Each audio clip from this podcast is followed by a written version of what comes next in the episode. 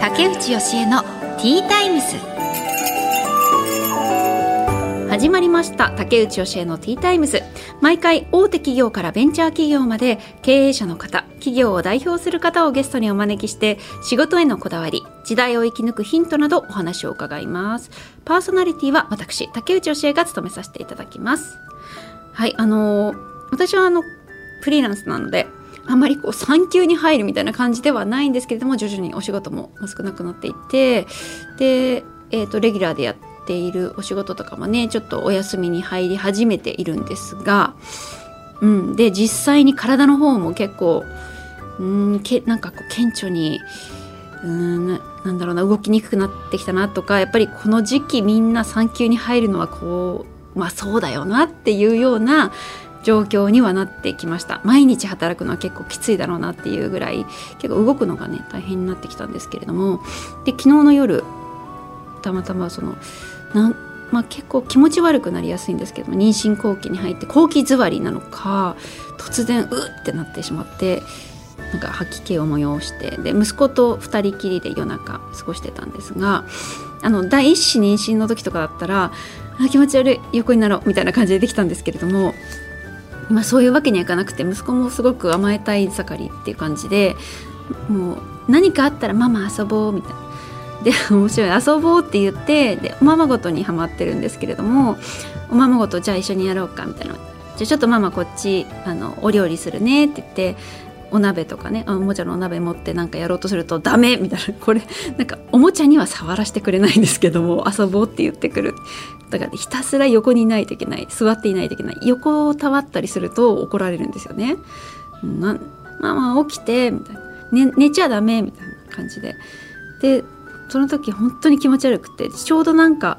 ペロペロごっこみたいなのやってておも絵本のペロペロってやってなんか息子にねあのペロペロペロダーレみたいなそういう絵本があるんですけれどもでちょっとこうはしゃいだりしてふざけてたんですけどほんと気持ち悪くてもうペロペロどころじゃないっていう感じになってってペロペロが苦痛すぎてちょっとごめんあの本当にママ気持ち悪くて横になっていいみたいなことを言っても分かんないんですよね。伝わらなくて泣いちゃって私が横になったらもうどうしたのかなって心配になったんだと思うんですけど起きて起きてってすごい言われてでもすごい気持ち悪くて。あーなんか大変だなってその時初めて昨日は思いました。うんまあ里帰りするんですけれどもちょっと早めに里帰りしてもいいかなってちょっと思いましたね。東京里帰りなのでまあはい。その時期はもうちょっと早めてもいいかもしれないです。子供がやっぱりいると何かあった時にその子を残してどっかに行くことはできないので意外とそこは、うん、シビアに考えた方がいいかなって思い始めた今日この頃です。今8ヶ月ですね、うん、はい。さあ今回のゲストお一人目が一般社団法人国際ラーメン協会代表理事の倉本武さんです。オリジナルラーメン店のプロデュースをされている方です。そしてお二人目が宝塚ヒルズクリニック院長の高橋裕二さんです。美容皮膚科のお医者さんです。この後たっぷりお話を伺います。最後までどうぞよろしくお願いします。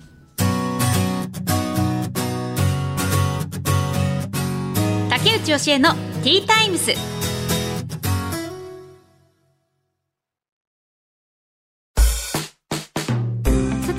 からは企業の代表の方をお招きしてお話を伺います。一般社団法人国際ラーメン協会代表理事の倉本武さんです。よろしくお願いいたします。よろしくお願いします。まずはプロフィールをご紹介します。倉本武さんは1969年神奈川県生まれ。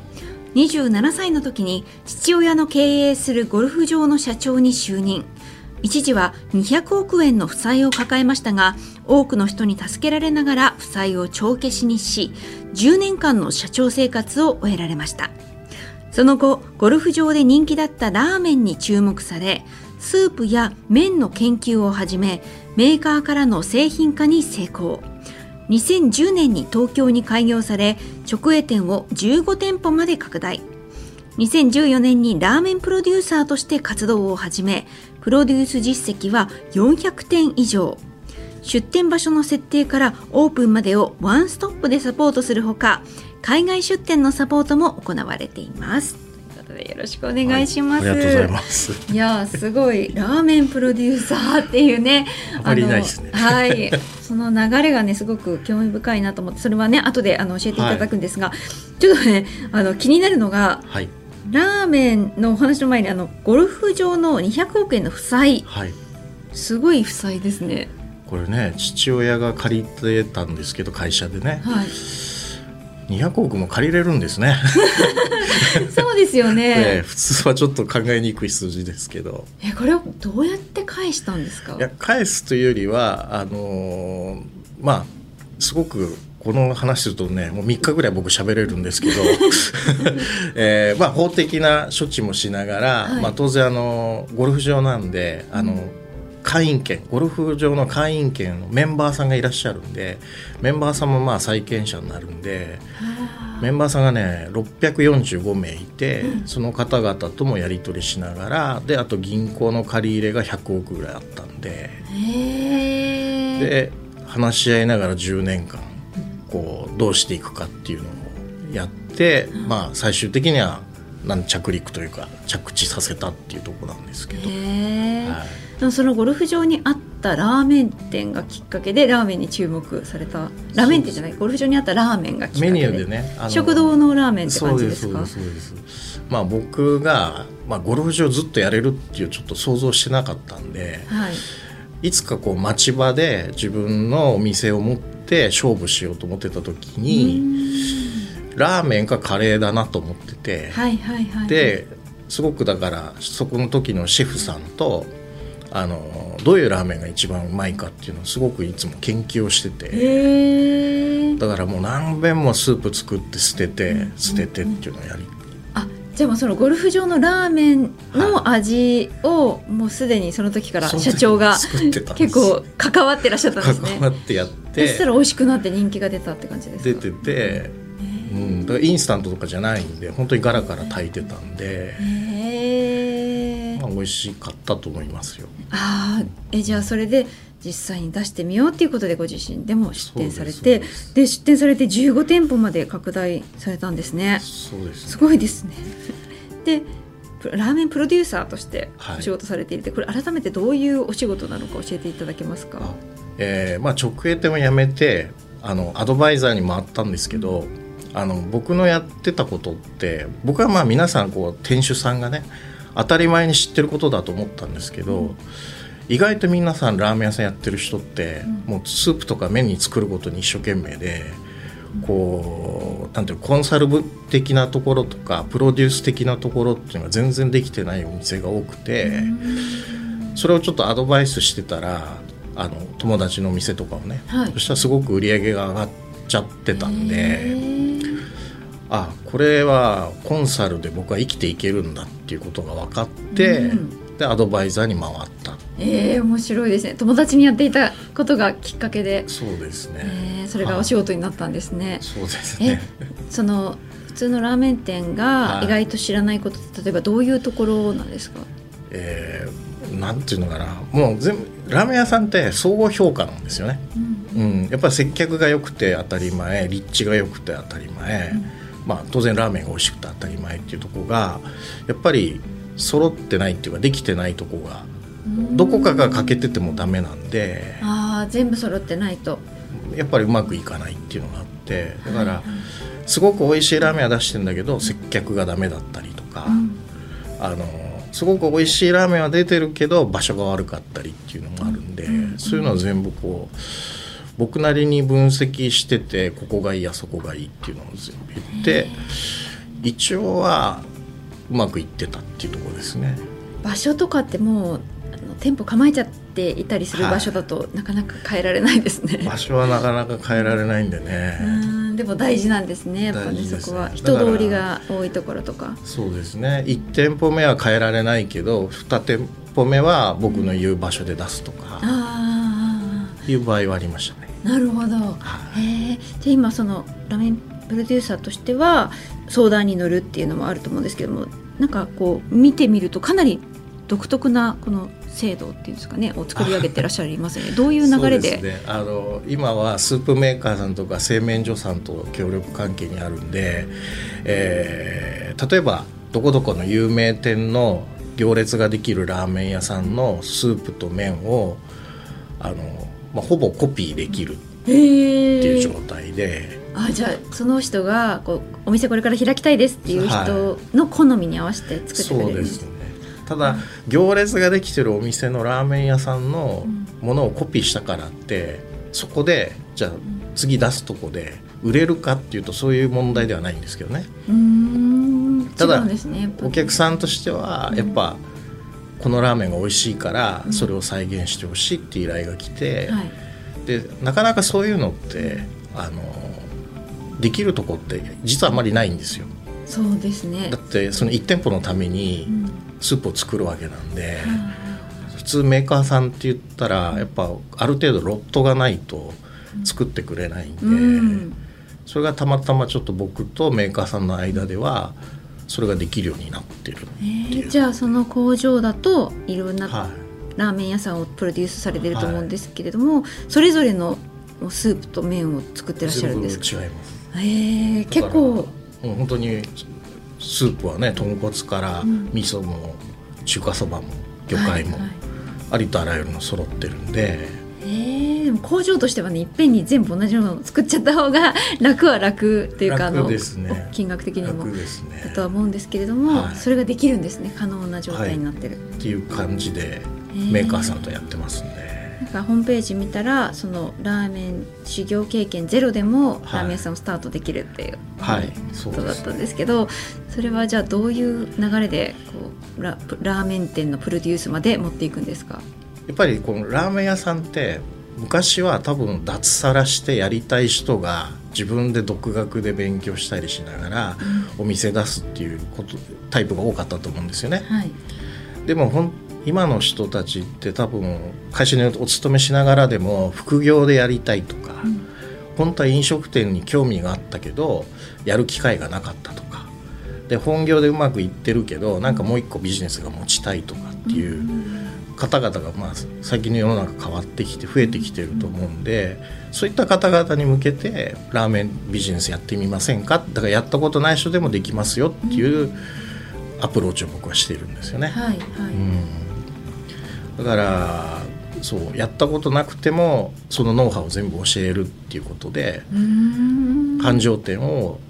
やってみませんかっていうところなんですね。それはじゃあスタートしたいっていう人がいたら、はい。どういうふうにすればいいんですか？お金を投資するんですか？そのラーメン。そうですね、まあ、あの投資っていうのは、まあ、要はお店にお店を作ってもらうっていうことになるんでお店に投資をしてもらうなるんですけどね。だから場所探しから入るんですけど、で場所探しはまあ当然僕も探しますし、まあ、本人も探していただいて、で場所が決まったらそこの周辺のラーメン屋さんとか飲食店事情を調べて、そこで戦えるラーメンを僕がこう提案をする。へー。このラーメンどうですかっつって。でオーナーさんに食べてもらって、はい。はいで OK だったらそれをオーダーかけるっていう感じですね、へー。でお店の屋号もオーナーさんが自分で決めるんで、うん。フランチャイズとはまたちょっと違うって感じですね。そうですね。な。んかブランドがあって展開するわけじゃなくて、うん。オーナーさん自身に名前を決めてもらってうん。オリジナルの店舗を出す。うーん。えーじゃあそのラーメン店を始めたい人としてはそのお金金額的には店舗のお金とか、はプロデュースするためのいろいろ研究費とか、はいあいや研究費じゃそれはないそれ全部。いらないです。あえじゃあお店代？お店店舗代とあと何何です？あと一応僕のその開業支援金っていうのはいただいてるのとあと麺とスープを買っていただいて僕の指定のところ工場から当然メーカーさんから買っていただくんで僕はそこからあの工場からバッグをもらってる。あーそれがそれ倉本さんの収入キャッシュポイントがそこでそれをまあいわゆるロイヤリティ俗に言うロイヤリティみたいなものでお客さんから僕は取らないんだけどえー、あじゃあそのラーメン店としては自分が稼いだお金はもう全て自分のものになるんですね。そこがこうなんだろう。ビジネスとしてはちょっと分かりやすくやそうってるってですねいうところですね。特徴があるところですね それがね。そね。へえ今そのラーメンプロデューサーとして活動を始めてはい。400店以上プロデュースされていますけれども、はい。こう好調なラーメン屋さんで例えばこうお名前とかって出せるんですか、出せますよ。どはい。どういうところがありますか？ついこの間あのゴールデンウィーク前なんですけどあのイオンモール幕張うんうんうん。っていうところのレストラン街にはい。あの青森のうん。方が青森でも、まあ、僕のプロデュースしたお店をやっててそれを幕張で出店東京進出関東進出っていうことでうん。出して、はい。そこは今めちゃくちゃ売れてますね。えーなんていう名前ですか？だしラーメン金山っていうへえ言っていすごいただけ青森からね出てきたりされてる方もいるんですね中には。そうですね。その方ももともとだし屋さんで、えーあのやっぱだしってすごくこうだんだんこう売れなくな使われなくなってる家庭で、うんうんうん、でやっぱ出汁の需要っていうのが減ってって、でどんどんどんどんやっぱその同業者が衰退してってるっていうところで,、でその出汁を使ったあのラーメンを出せばそれがフランチャイズ化して全国展開すれば自分の出汁が流通するっていう理論で。で始めたんですよ。で僕に依頼が来て、その自分のところの出汁を使ったラーメンを開発してくれってえー、すごい。それも OK なんですね工場としてはね。あその OK です。はい。へえそこは結構柔軟に対応してくれはい、る、はい、でそれで開発してそれがすごく美味しいって言っていただいたので。へえそうです。それが展開し美味しそう。いいですね。もともとだし屋さんのラーメンって興味ありますね。だし屋さんなんで、うん正直言って僕の知識なんていらないと思ったんだけどでねなんかねその人たち曰違うんですね。く、だしのことは分かるけどラーメンのことは分かりませんってう言われたんですよ、んまあ確かに。はい。ああそれで協力してもらって うまくいってるんですね。そうですね。面白い。はラーメンってすごいですねやっぱりね。い。はい。国際的にも今いっぱい出店しているのでかなり可能性がすごくそうですね。大きい可能性がすごくあるはい。業界だなと思いますでこれからの夢目標を最後に教えてくださいこれからはまああのやっぱりさっき言っただしラーメンじゃないですけど、やっぱ地産地消というかその地域にある食材を使ったラーメン店を。あの各ね地方に特産品とか名物とかいろいろあると思うんですけどそれを使った何かラーメンっていうのを提案できてなんか地域貢献というかそういったなんか名物料理を作れたらなと思ってますね。あー地域の名物ラーメンみたいな。の、はい。あーいいですね。意外と、まあ、ああるところはありますけど意外とはい。この地域はこのラーメンみたいなのはそこまでなかなかないと思うんで、うん。そういうのがもしできたらなと思ってますね。あはい。ーすごい。楽しいですね。まだまだ。はい。ありがとうございます、はということで一般社団法人国際ラーメン協会代表理事の倉本武さんにお話を伺いました。ありがとうございました、ありがとうございます。竹内義恵のティータイムス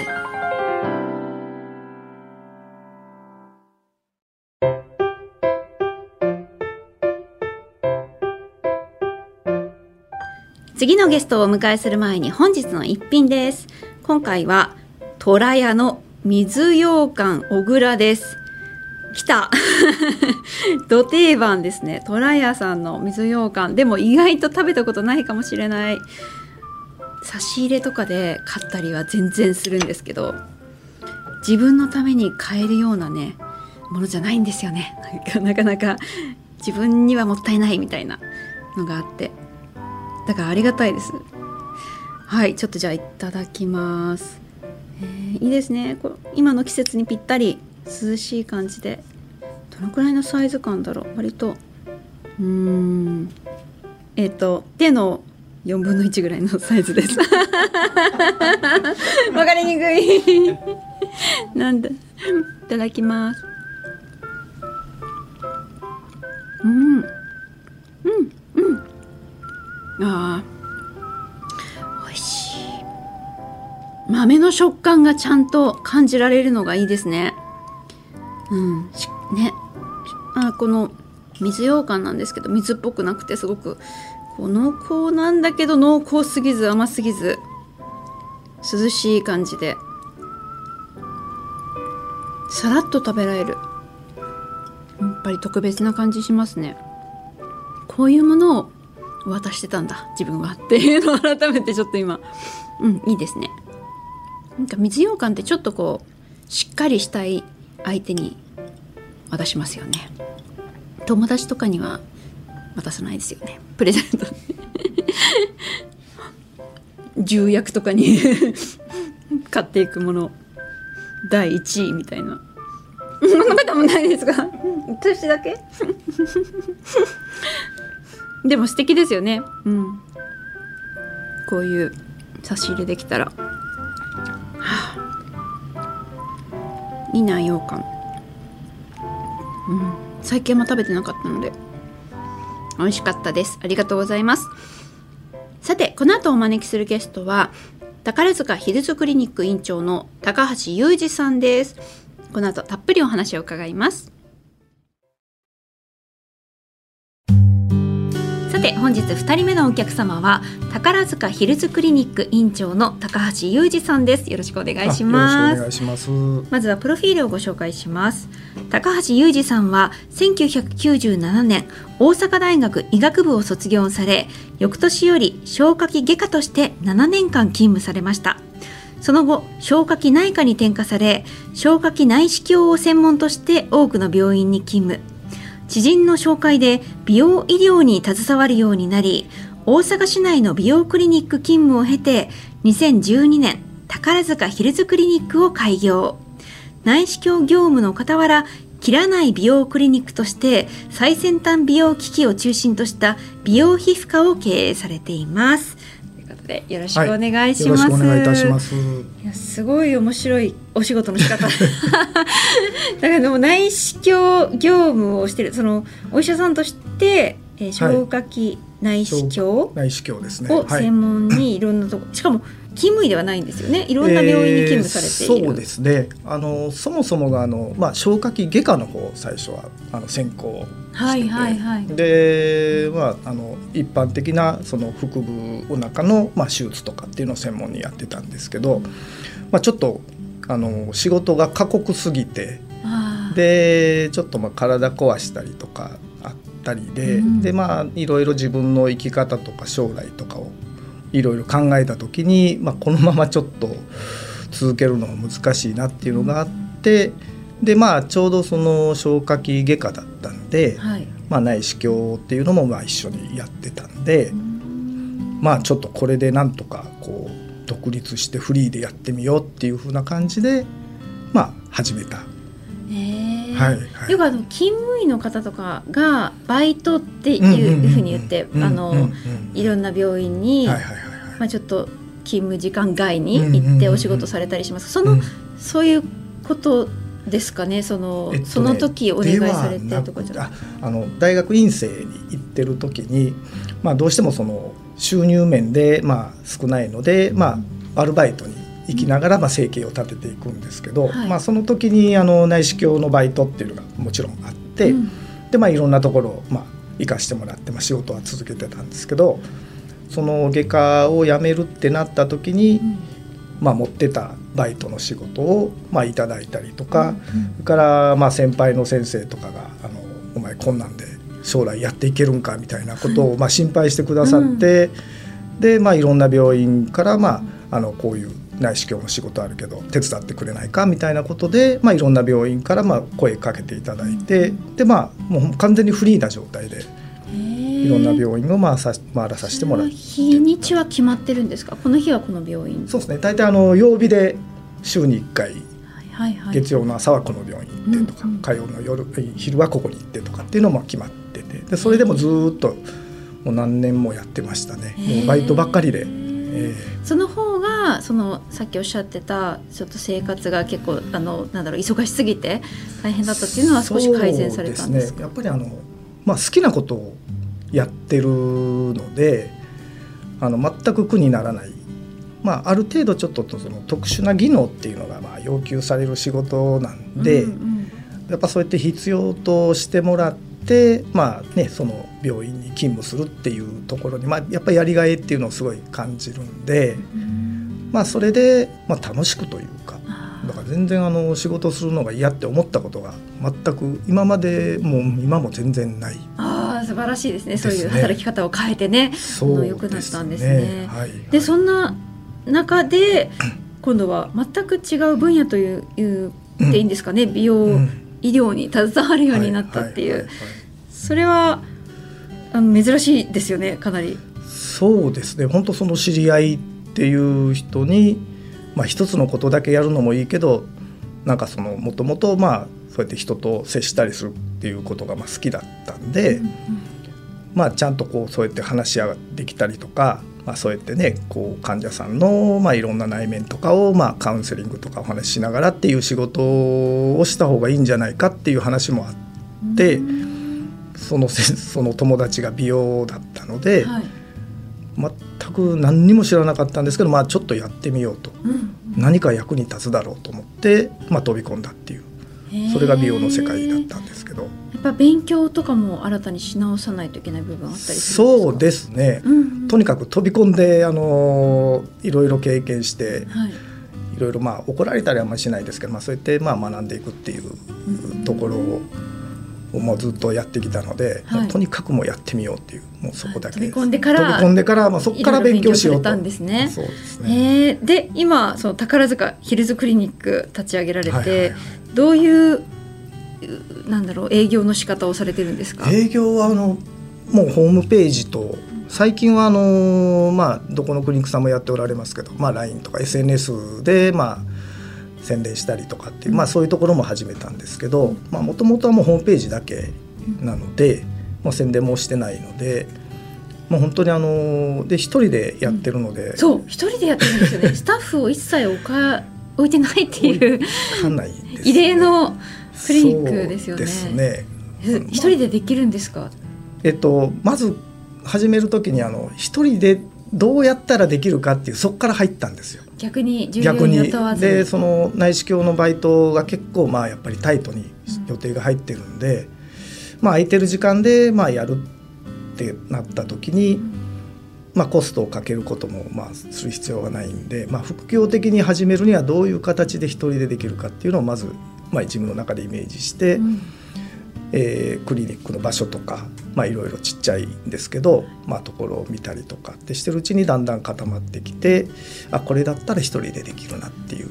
ところがまあ、最終的にそこができてじゃあ始めようと。だからこの切らないあの美容クリニックっていうのはそれでですか？やっぱ一人だとできないです、ね、できないですよね切ったりす。るのって誰かの介助が必要ですよね、いるので。自分一人でするにはどういう医療ができるかとか。しかも平日週3日夕方のみで診療時間が短いって書いてあるんですけど え？とかやる気あるのかって平日週3日しかも夕方のみってすごく短何人いらっしゃるんですか、ね、いやあのそんなに来られないですよ。そうですよね平日だとまあ多くても45人とか、うんうんうんうん、夕方のみってことは4時半から6時半ぐらいまで。4時半から6時半まで。2時間ですね。いやすごいですね。そんなクリニックあるんだっていう。そうですね、うん、本当にあのまあ皆さんお客さんから言われるのはあの副業どっちが本業なのって言われる 僕はあの間髪入れずに消化器内科ですあそうもうそこはっきりされてるんですね、えーまあ、はい、で美容のをメインでやるつもりはないのって聞かれるんですけど、うん、まあそれはもうあの今のスタンスはもう変えるつもりは一切ありませんと。だからそのその、まあ、僕の考え方とか、まあ、そういう理念とかを分かっていただいてる方は、まあ、スッと入ってこられるでしょうけど「なんやこれ」って思われる方は、まあ、多分もう来られないっていう、まあ、僕は全然それで 全然大丈夫なので。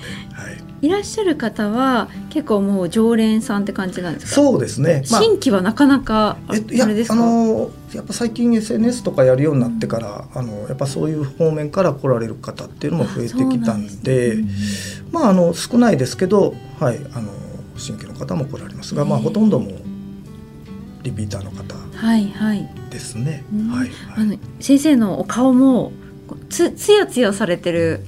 ね手当てされてるんですよやっぱり。お肌私もあのハイフとか結構。あご存知です。はいあのやったことあるんですけれども。もうそういうところ、ね、リフトアップされる感じがしてあのやっぱこの仕事をして、まあ、最初は本当に恥ずかしくて、うん、あのやっぱり機械を入れたりする時に、まあ、デモを受けたりとか、まあ、自分でやっぱ経験しないと何がいいかってわからないんでやっぱ受けるじゃないですか、はい、恥ずかしい恥ずかしいんですよね。そしたらあのお客さんにあのやっぱ分かるんですよね、うん、何やったのって言われる。マスクをしてるんですけど、はいはい、ちょっとマスク外してって言われて、何やったんっていう。まあそういう関係性なんですけどでいや実はこういう機会があってこれを見に行って、ゆくゆく入れようと思ってるっていう、まあじゃあそれ待ってますみたいな、そういう流れになったり。でまあそのそうやってこう機会とかを受けてるうちにやっぱり自分でもあこれは効果あるなってなってきて、はいはい、本当にその5年10年前と比べるともう自分自身全然違うなっていう。あそうですよ、ちょっとね興味あのやったことない男性陣ぜひ。全然はい。気軽ですよね結構ね。あのそうですね。その切らないから。そうですね。あの本当昔はもうちょっとね敷居高かったですけど今は本当あの美容エステとかその辺の延長みたいな感覚で来られる方も増えてきたんでそういう意味では本当に受けやすくなりましたね。うんうん、でもやっぱり日々進化されてる分野かなと思うので最新機器とかをそうですね。導入しないとなかなかいけないですよね。だからまあまずその新しい機械まあ、欧米のメーカーが大体出してくるんですけど、まあ、やっぱりその初めての機械ってみんなやっぱりこう警戒して何何かなっていう、まあ、注目はされるんですけどやっぱり後で見ると最初に出してきたその欧米の機械ってやっぱものすごい良い。ただものすごい機械が高かったり、だからオリジナルの機械がまあまずあってでそこからまあだんだんその韓国のメーカーさんとか中国のメーカーさんとかまあ、同じようなタイプの機械をどんどん開発していくんですけど、うん、まあ、そういう機械ってやっぱりそのコストが安かったりするので機械自体が安いんであの施術価格も安くなる。だからその、まあ、どうしても効果は若干落ちてくるんですけど、はいはい、やっぱクリニック側からするとやっぱ安い機械を入れて、うん、でそれでまあ利益を上げるっていう方向になるんで、うん、僕はもう逆でやっぱうちのクリニックの存在意義っていうのが医者が直接やってくれるっていうのもそうですけど、まあ、他のクリニックさんにない特徴を出そうと思った時にとにかくいい機会を入れようと。あすごい。それありがたい。ありがたいです。こちらとしては分かんないですからね。この機械が果たしていい機械なのか。グレードが分からないですから。いい機械を一人でやってるから安くやろうっていう。やってあげようっていう。もう本当そこ、ね、それはありがたいです。そこそれだけ。もうなんでこんな安いのっていうところでびっくりしてもらおうっていう。はいはいはいはい。それも一つ楽しみ実感できるそうですね。そうですね、ね、はい、企業理念っていうのはどんなものがあるんですか？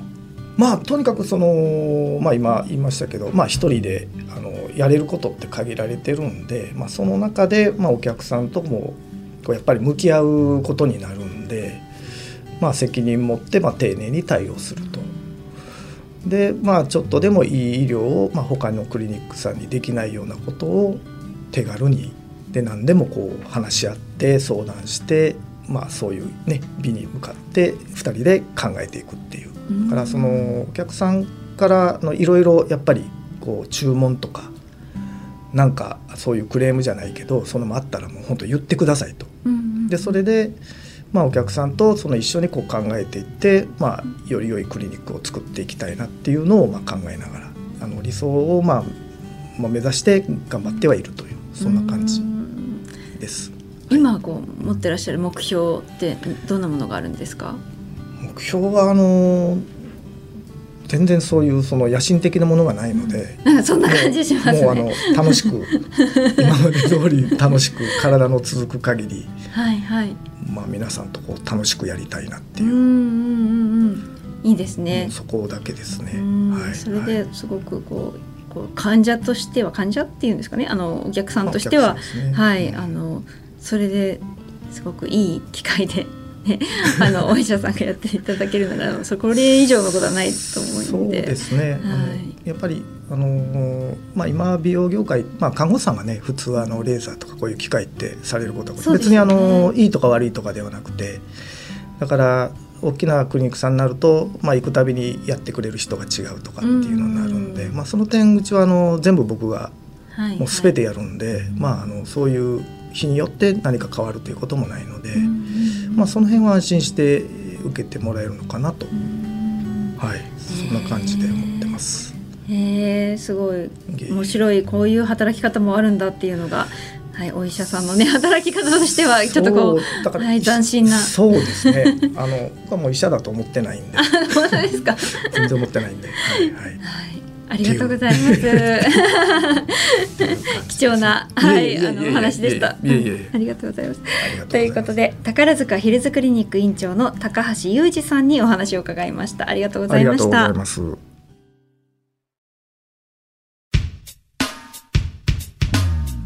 竹内教えのティータイムズそろそろお別れの時間となりました。えお一人目が一般社団法人国際ラーメン協会代表理事の倉本武さんでした。うんあの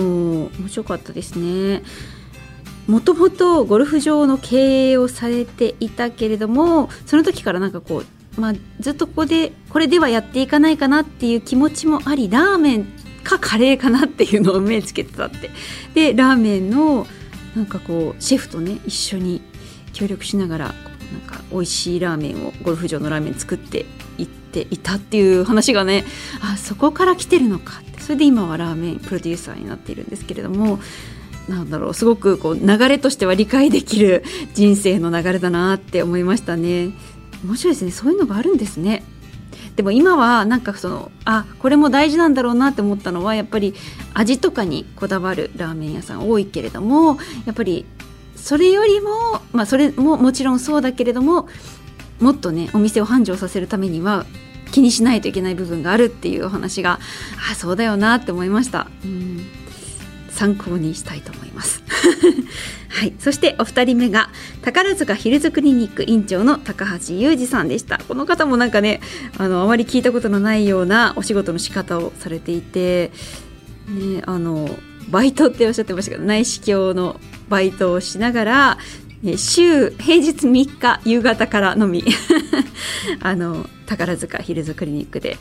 美容医療をされていてでもなんか聞いているとやっぱりちゃん本当に一番いい機器を取り入れてくれていてなんかこうなんていうかね言い方あれですけどお金儲けのためっていうよりは本当にいいものを提供しようっていう気持ちでやっていらっしゃるんだなっていうのが伝わってきてそういうところ行きたいって思いました。あの今妊娠中なのでねそういうのがちょっとできないんですけれども出産後、はい、サーマクールはやりたいと思います。はい。はいということで竹内教えのティータイムズお時間となりました。お相手は竹内教えでした。また次回お話ししましょう